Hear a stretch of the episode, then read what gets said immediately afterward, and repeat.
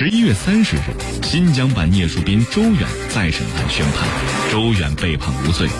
为了这一天，七十四岁李碧珍为儿子周远申诉奔波了整整二十年。铁坤继续讲述。十一月三十号，新疆周远案再审宣判的那个早晨，伊宁下了一场小雪。旁听的人有十多个，除了周远的母亲李碧珍，还有他父亲周佩的前同事，还有领导。宣判的过程没有激动的场面，总共有半个多小时，陈述历次审判信息占据了四分之三的时间。当法官念出最后这次重审日期的时候，李碧珍突然用力攥住了旁边人的手，低声的说道：“快到了吧。”这话音刚落，法官就宣读出来了，判决如下：原审被告人周远无罪。宣判就这样平淡的结束了，旁听的亲友纷纷向李碧珍围了过来。李碧珍也不敢相信眼前的一切，他还问了一句：“真的是无罪吗？”为了这句话，李碧珍她奔波了整整二十年。其实宣判无罪，这已经是铁板钉钉的事情了。不过李碧珍还是有点担心。就在宣判无罪的前一天晚上，李碧珍还是没有能够睡着。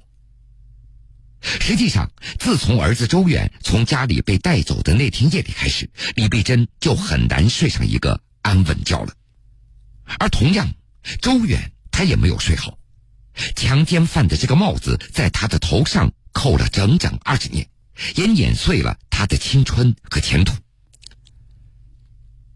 那是在一九九七年五月十七号晚上的十一点钟左右，新疆伊犁州伊宁县，警察敲开了李碧珍的家门，将正在摆弄象棋的周远给带走了。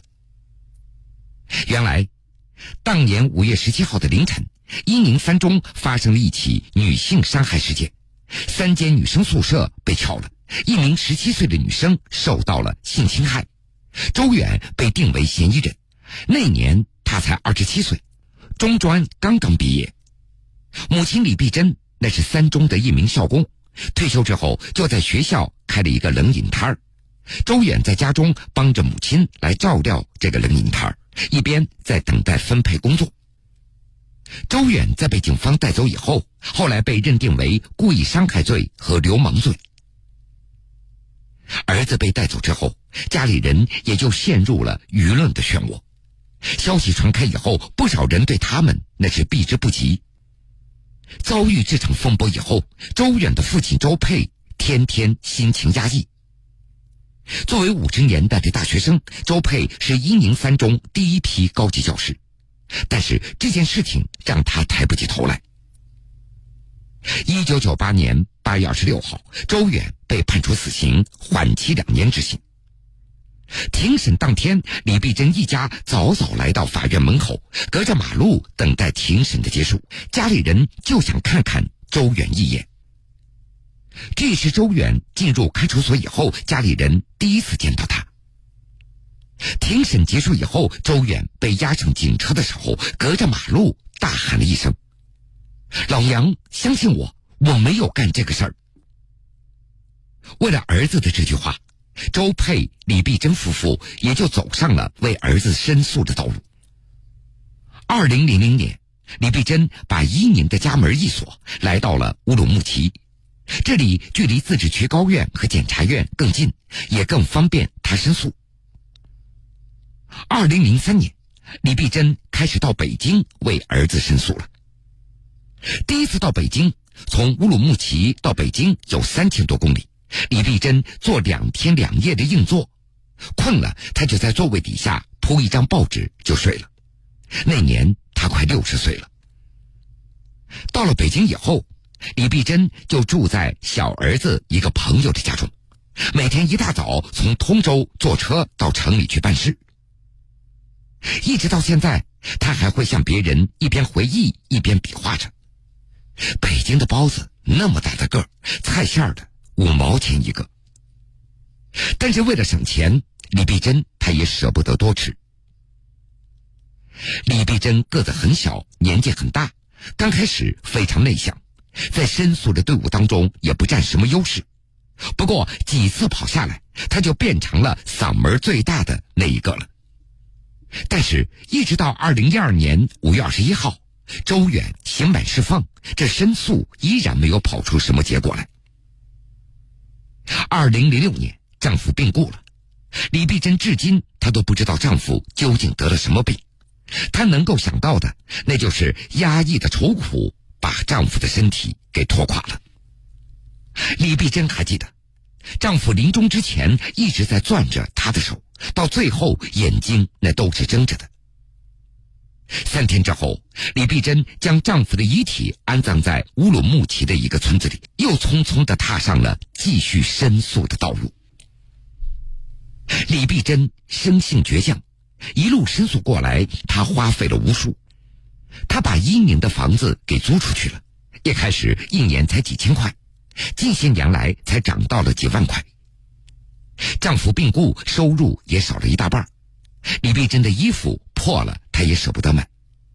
藏青色的羽绒服的袖子上打了黑色的补丁，她会继续的穿下去。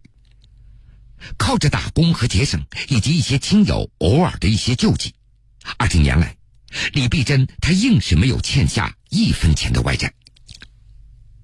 二零一一年。在李碧珍和律师的努力下，周远案提起再审。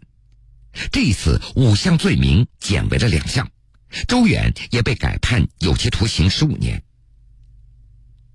二零一二年，周远刑满释放了，走出监狱大门的时候，他看到来接他的母亲了。